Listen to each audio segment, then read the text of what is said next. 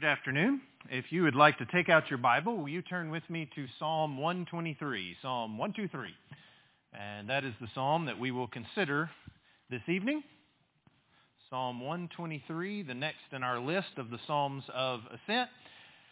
And uh, taking just a moment here, I want to talk, build upon what we discussed this morning in regard to our congregational focus for 2024 a year of ascent. And our verse from Psalm 122 and verse 1, I was glad when they said to me, let us go into the house of the Lord. Uh, we talked about how these first three Psalms, Psalm 120, 121, and 122, are kind of an introduction to the rest of these Psalms. 15 Psalms total in the Psalms of Ascent. We find these first three kind of provide the, the basis and focus, the primary concepts that are found in all of these Psalms. That is, that we are sojourners in the world, that we find refuge in the Lord, and that we enter into the city house of the Lord with gladness. That's what's taking place as we see the rest of these Psalms build upon that idea, that concept of people coming to the house and city of God that they might worship him, that they might come into his house and find him. And so what, what I'd like to do now is think a little bit, as we've done in years past, about where we might focus our attention in each quarter as we go through this year of 2024.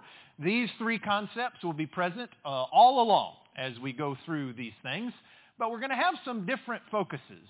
For, for quarter one, January, February, and March, we'll look at Psalms 123 through 125, the refuge of God while we're in the world. That, that, God is the one in whom we find our refuge as strangers, as foreigners, uh, as those who are temporarily in the world but not of the world.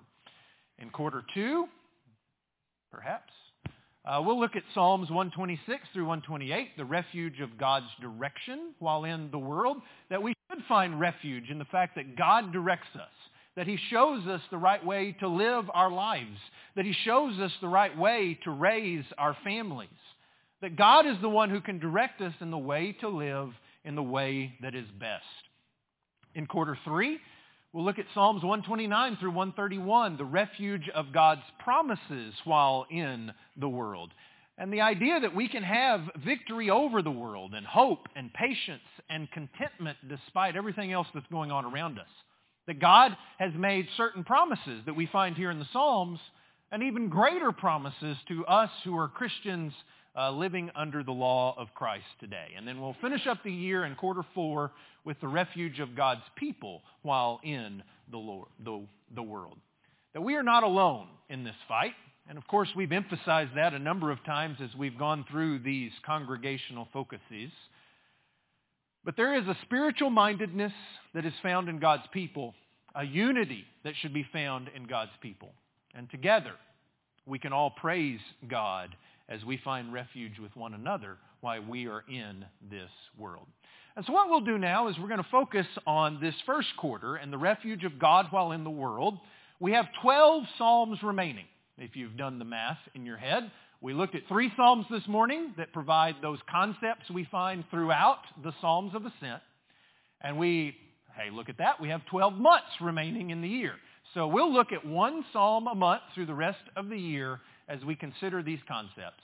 And we're going to look at Psalm 123 tonight. To do so, I want to begin this way. I've got a dot up on the screen. I want you to focus on that dot, and I am going to set a timer for two minutes for us to focus on that dot. Do you think you can do that? Raise, your, well, don't have to raise your hand. Just give me a thumbs up if you think you can stare at that dot for two minutes without looking away. All right, if you shook your head no, try for me, okay? Let's try and see if everybody can do this. I don't care how young or old you are. Let's see if we can focus on that dot for two minutes. Are you ready? Now, I'm the preacher. I'm up here doing this, so I don't have to do that. No. Let's see if we can all do this together. Focus on the dot for two minutes. Ready and go.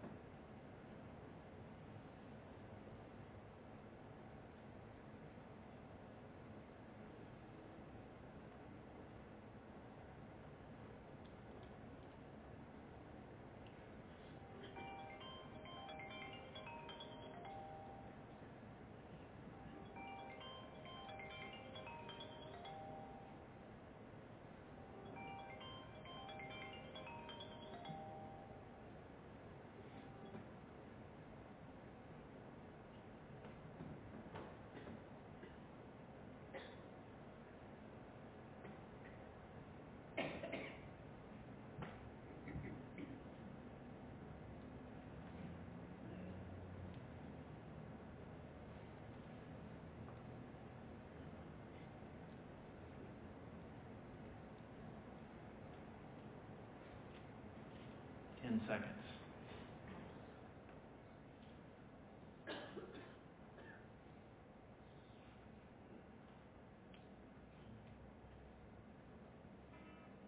And time.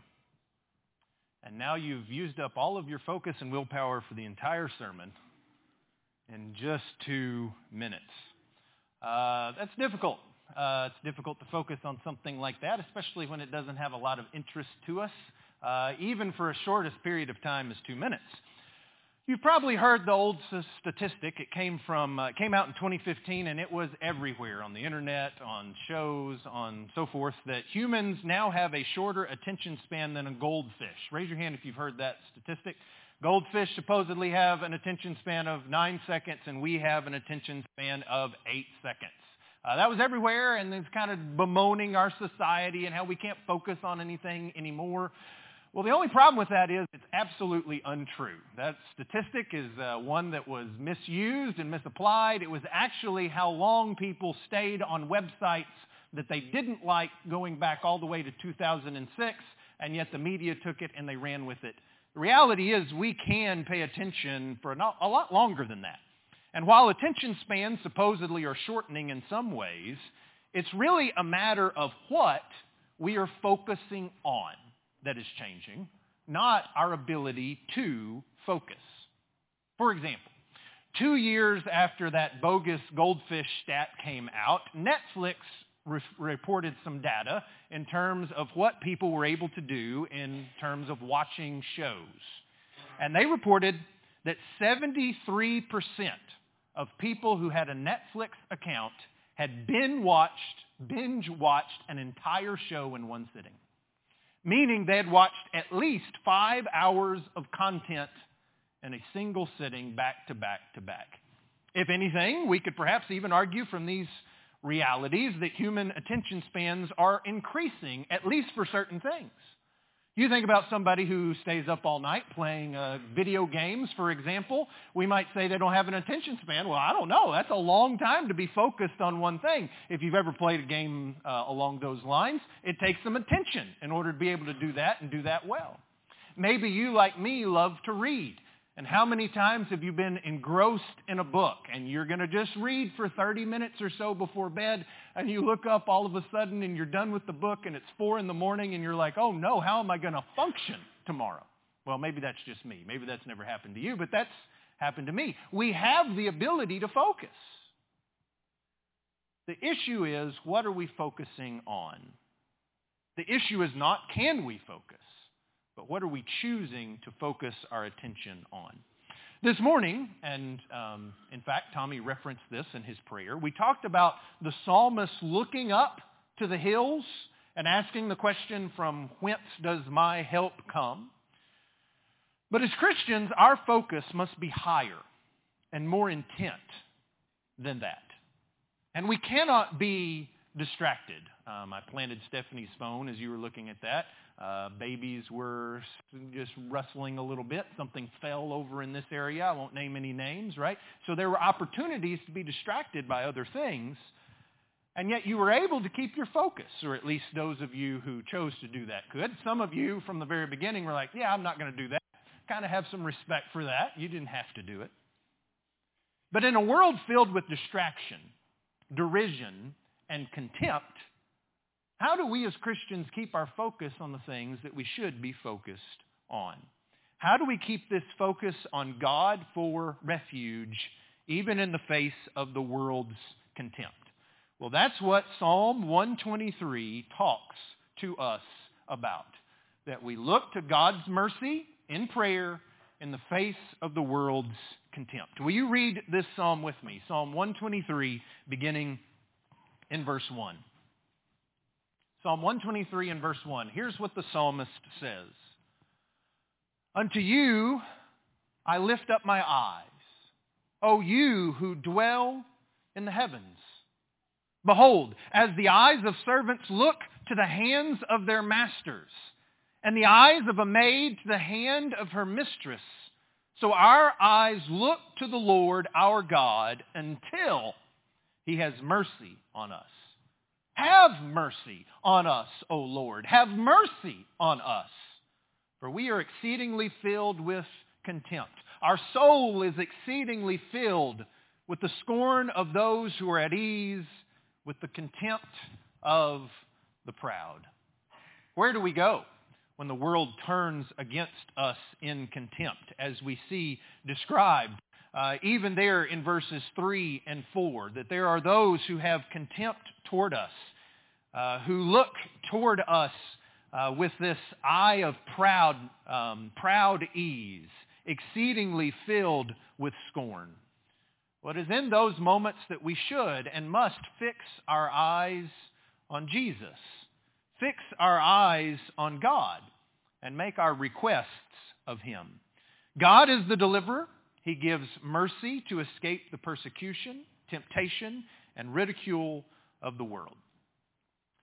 Uh, for those of us who have been Christians for any, any period of time, um, if you live the Christian life long enough, there are going to be those in the world who have contempt and hatred towards you. For those of us who are people pleasers, uh, who want people to love us, uh, that's difficult. It's very difficult when that's the case with those perhaps even that we care about. But don't be surprised if the world hates you. Does that sound familiar? That's what Jesus said. Because the world hated Jesus first for who he was, for what he stood for, for what he came to do, and perhaps most of all for what he requires of us.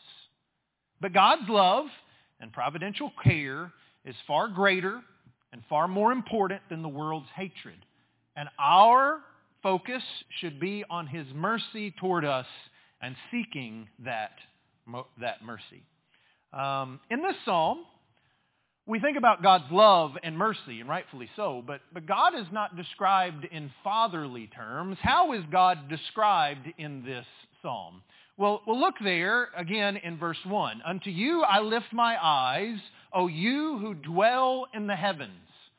So God is described as God, as the ruler of heaven and earth, the one who dwells in the heavens. And this idea of lifting up my eyes to you is more than just a passing glance. Uh, if what I have read about the Hebrew is correct, this is an intense stare, a longing gaze up into heaven at God.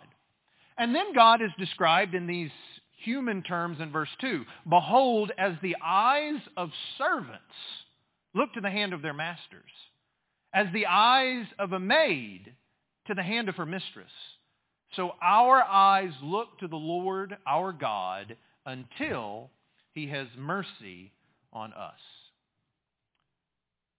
He is not described as a father. He is described as God who is our master. That's admittedly odd for us, I think, as Americans. But maybe that's one of the keys to maintaining our focus on him.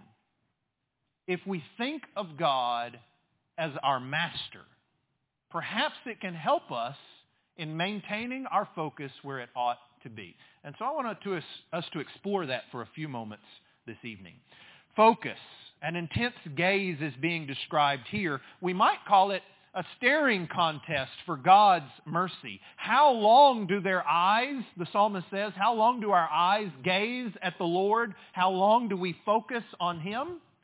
Until, it says, until he has mercy on us. And then in verse 3, the psalmist cries out for that mercy. We are looking intently on the face of God because something is expected of us and we are expecting something from him. All of us must look upon the face of God. And all of us will look upon the face of God.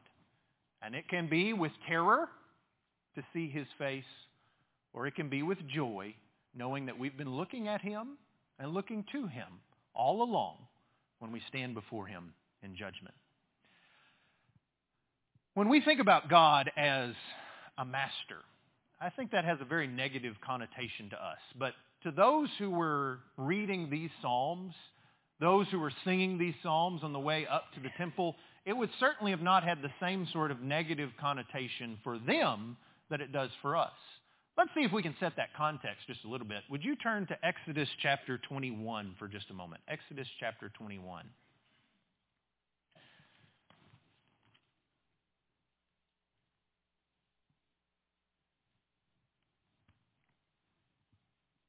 Servants, bondservants, and slaves were treated better under Judaism than any other ancient uh, law code. They had more rights, they had more responsibilities. They were uh, humanized instead of being property or even animals. Uh, they were viewed as human beings. And the whole process of this service or slavery was very, very different than what we see, certainly than what we saw in the American South in this country, uh, but certainly different even than what we see sometimes in other countries as well. And so here in, in Exodus chapter 21, we find some laws under the law of Moses concerning servants uh, and how you were supposed to treat your servants. Notice verse 2 of Exodus chapter 21. If you buy a Hebrew servant, he shall serve six years, and in the seventh he shall go out free and pay nothing. Uh, a lot of times this kind of service was a way by which people could pay off their debts. Instead of declaring for bankruptcy, if you owed someone a big debt, what you could do is give yourself over as an indentured servant, a bond servant to that person to serve for a certain period of time so that your debt could be paid. But under the laws that we find in the law of Moses, there were limitations on that. Here we find you can serve for six years and then you go free. Uh, we see that there are also mechanisms in place like the year of Jubilee, where even if you sell off your property and become a servant to somebody else, all of that comes back to you eventually uh, in the 49th year. Notice verse 3 then. If he comes in by himself, he shall go out by himself. If he comes in married, then his wife shall go out with him. If his master has given him a wife, and she has borne him sons or daughters, the wife and her children shall be her master's, and he shall go out by himself. Uh, again, this is part of the whole process of paying this debt, and that's pretty difficult, pretty harsh. But notice verse 5. This is where things get strange for us, at least. But if the servant plainly says, I love my master, my wife, and my children, I will not go free. Then his master shall bring him to the judges he shall also bring him to the door or to the doorpost, and his master shall pierce his ear with an awl, and he shall serve him forever. Choosing to be a slave instead of going free? That doesn't make sense to us. It goes against all of our American ideals, certainly. And yet it was common in the ancient world and in other cultures and I think perhaps it can help us to understand this image of God as our master, we as his servants or even slaves. Some of the big problems that we have in trying to live the Christian life. What, what are some of the big issues that we have? Well, I think the biggest one perhaps is selfishness, maybe lack of commitment, disobedience. A lot of those issues could be resolved if we thought of our relationship with God that he is our loving master and we are his servants. It is a lack of understanding of this, of this reality that perhaps some would want to stay in this relationship because of the benefits that they receive in that relationship. But slavery requires some things of them. It requires, first of all, obedience and submission to the master. Instead of liberty and freedom, there is obedience. There is submission. And again, if we think about maintaining our focus in these terms, I think that can be really, really helpful to us. If we think about um, relationships, uh, perhaps jobs, where we have had to be in submission to someone else. If they say you need to go and you need to do this and it needs to be done by this time, what do you do? You go and you do that and it's done by that time. That's what's required of you. And so you obey. You obey what you're told to do. And your focus is refined and defined based on what the command is that you have been given. There's not freedom to just choose to do whatever you want to do. You are focused on what it is you've been commanded to do. And so slavery means obedience and submission to the master.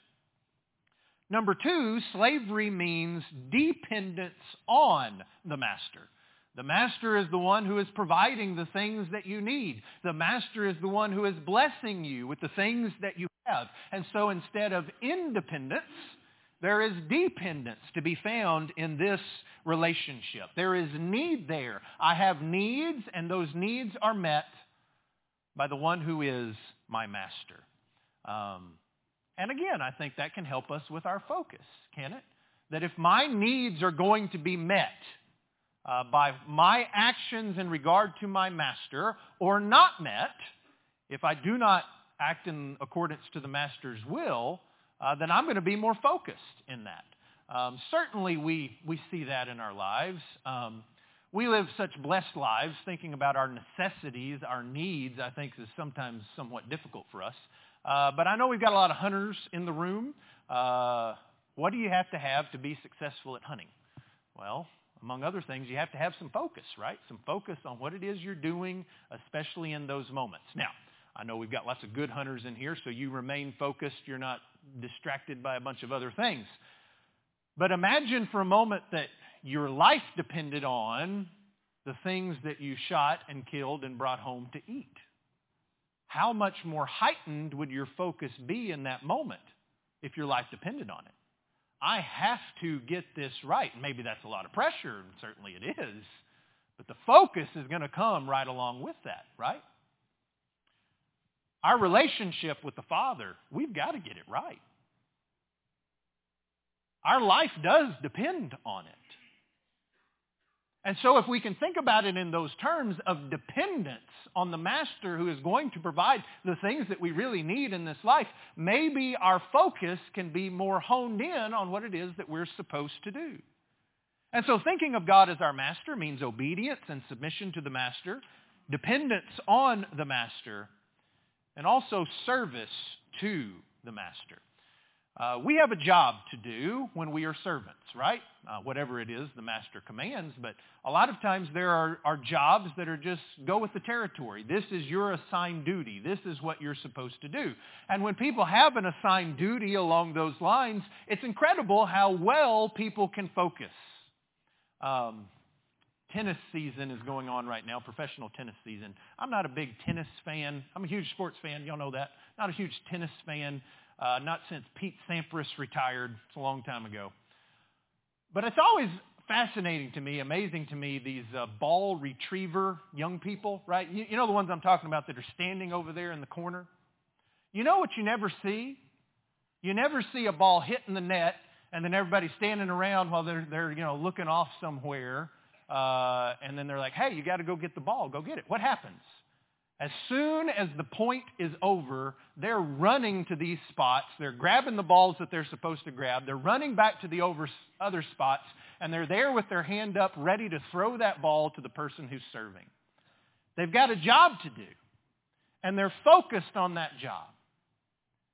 And that focus is there, and it doesn't wane for the time that they're doing that job. If we think of God as our master, we have duty. We have obligation toward him. We have a job to do. And if we can focus on what is it that is to be my job as a servant of my master, perhaps that can help us with, with what we do with our focus. The slave, the bondservant, is just there to serve the master instead of pursuit of our own wants and desires or selfishness. And we need to think of our service to God as service, even slavery, perhaps. And yet, so often we have a, a, much different attitude in regard to this concept. I think more than I'm willing to admit, my attitude is much closer to what we find in John chapter 8.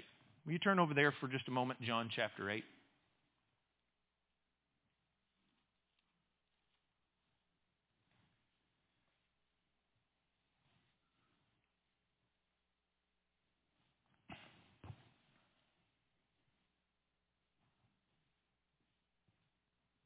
John chapter 8 and verse 31, in the midst of Jesus' conflict with the religious leaders, we find this very interesting and telling exchange.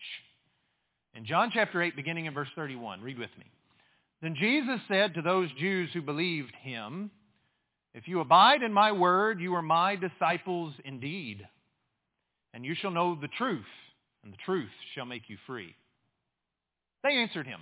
They're offended by this last phrase, the truth shall make you free. Free.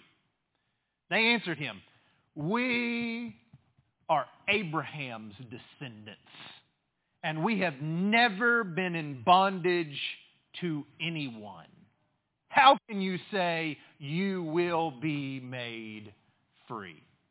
Uh, my, my response to that every time I read it is like, really? Like, do they not know their own history? I mean, the Jews were obsessed with their history. They loved their history. And it's like, just go down the list. You were slaves in Egypt. You were slaves to the Assyrians. You were slaves to the Babylonians. You were slaves to the Medes and the Persians. You were slaves to the Greeks. Now you're slaves to the Romans.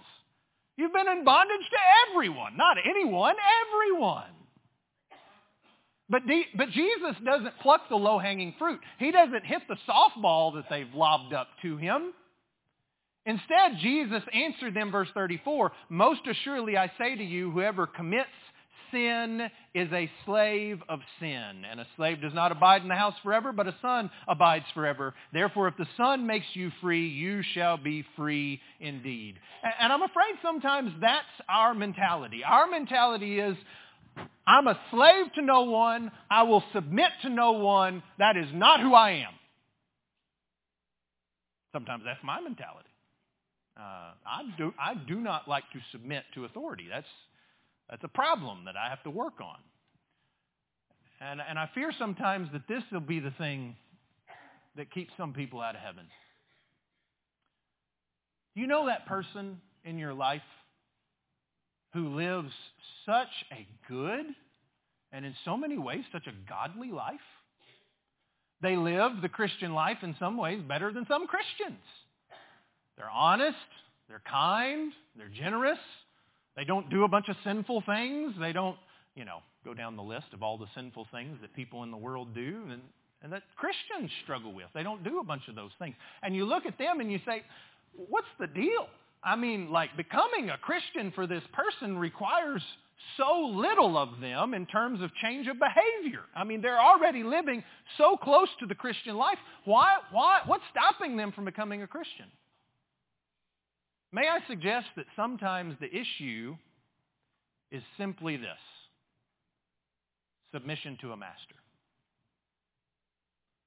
That I do those things because I choose to do those things. And yeah, I'm living a good life, and I want to live a good life, and that's the life I'm going to live. But don't ask me to submit to someone who's going to tell me what I have to do.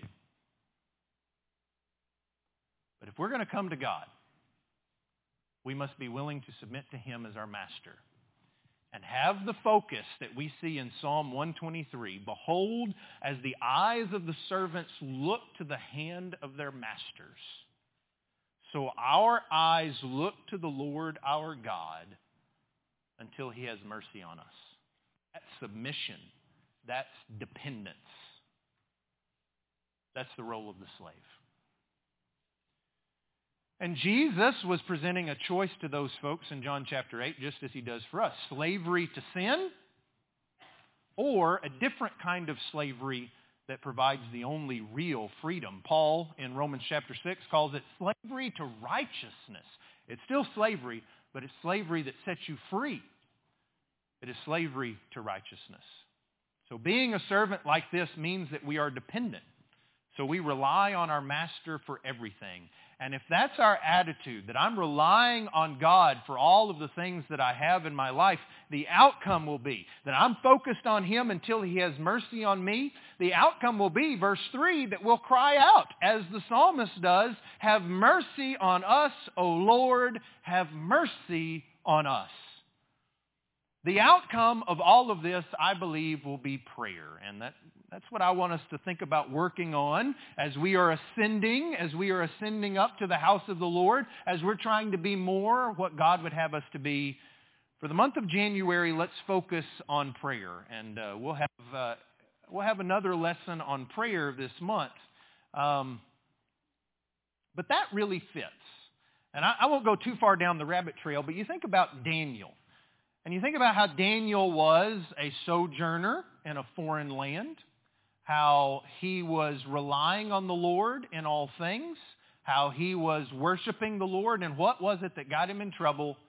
Well, at least from a physical standpoint, it was his desire to pray. That's what set him apart. That's what people saw in him. And so this month, as servants of God, looking to God for mercy in the face of all of the world's contempt, turning to God for refuge, let's focus this month on our prayer life. Um, and as servants of God, coming to Him, focusing on Him, because He is the one who can give us the things that we need.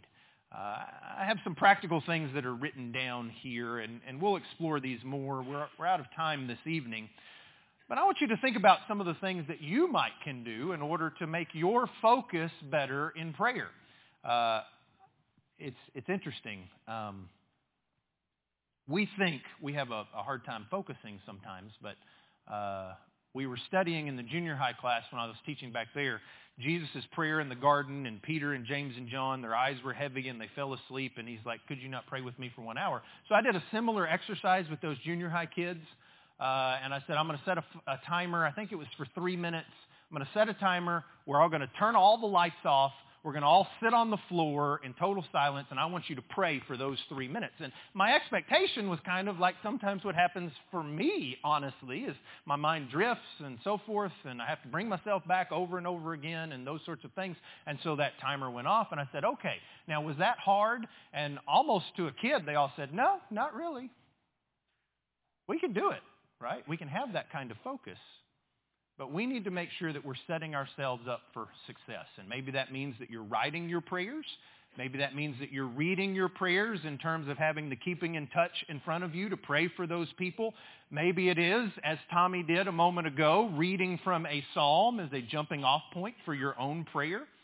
Maybe it means that you are finding a space, uh, an environment where you're going to pray. Maybe it's finding a time or several times throughout the day that you're going to find a time to pray. Maybe it's setting a timer for your prayers that I'm going to pray for this period of time and my focus is just going to be on my prayer.